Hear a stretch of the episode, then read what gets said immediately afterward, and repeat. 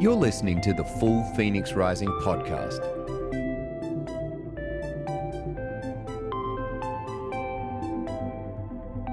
A church as a positive disruption for good. Full Phoenix Rising, yet another week, another thought. Um, where's your eremos?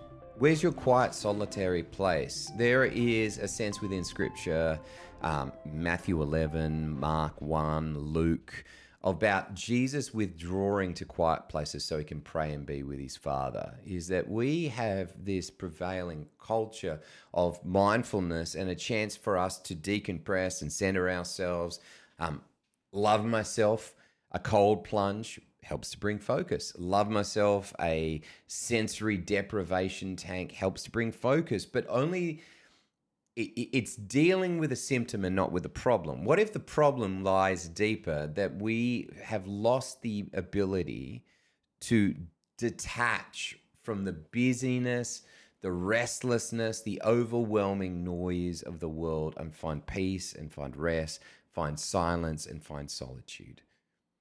that is found in the eremos place, in the quiet, solitary withdrawal from the noise of the world. Jesus does this right early in the morning.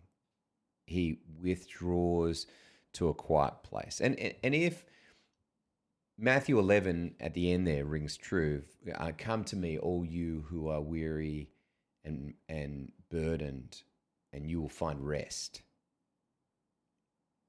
is that there is a rejuvenation that happens in the solitary place. There is a sense that we can find hope, we can find a restoration for our souls, but it's it's a muscle that needs to learn to be uh, stretched and massaged and, and worked. You can't just walk in and, and find yourself spending every morning for an hour a day in a quiet, solitary place in prayer with God, you have to learn to, to work the muscle.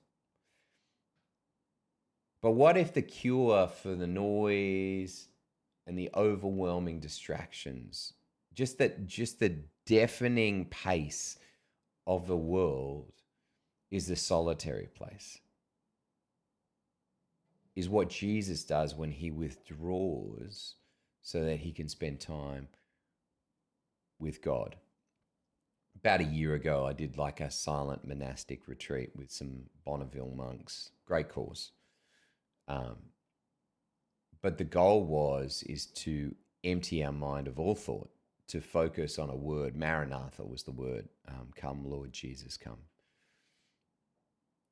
And so you you would have thoughts, right? You, you know, you'd be thinking about how harrowing it is watching the bear, or um, you know, the rooms that need to be cleaned, the car that needs to be put in for service, the kid that needs to be dropped off. But the point is, is that when those thoughts came up, then they're not bad thoughts; they're just not for now thoughts. And so you would acknowledge them and release them, and come back to your centering word, which was Maranatha, and it it felt new agey, but it's not. It's, it's a deep ancient monastic practice to help us center ourselves on God. And if um, there is a notion of prayer that is cataphatic prayer, which is prayer with form, this is a notion of apophatic prayer, which is prayer without form. And it's the difference between kind of an Eastern Orthodox approach to prayer and a, a Western Protestant approach to prayer. That if we can learn the ability to empty ourselves of all that is busy in this world and spend time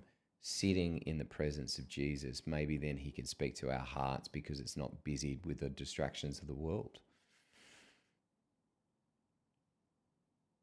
Where's your eremos place?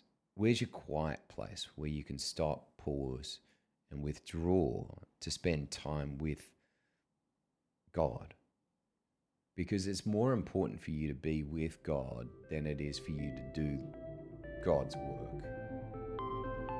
Sitting in His presence, enjoying His company. All right, I'll see you again next week. Bye.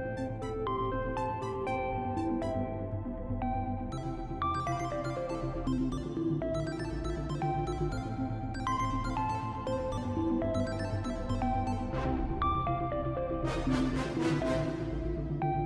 you.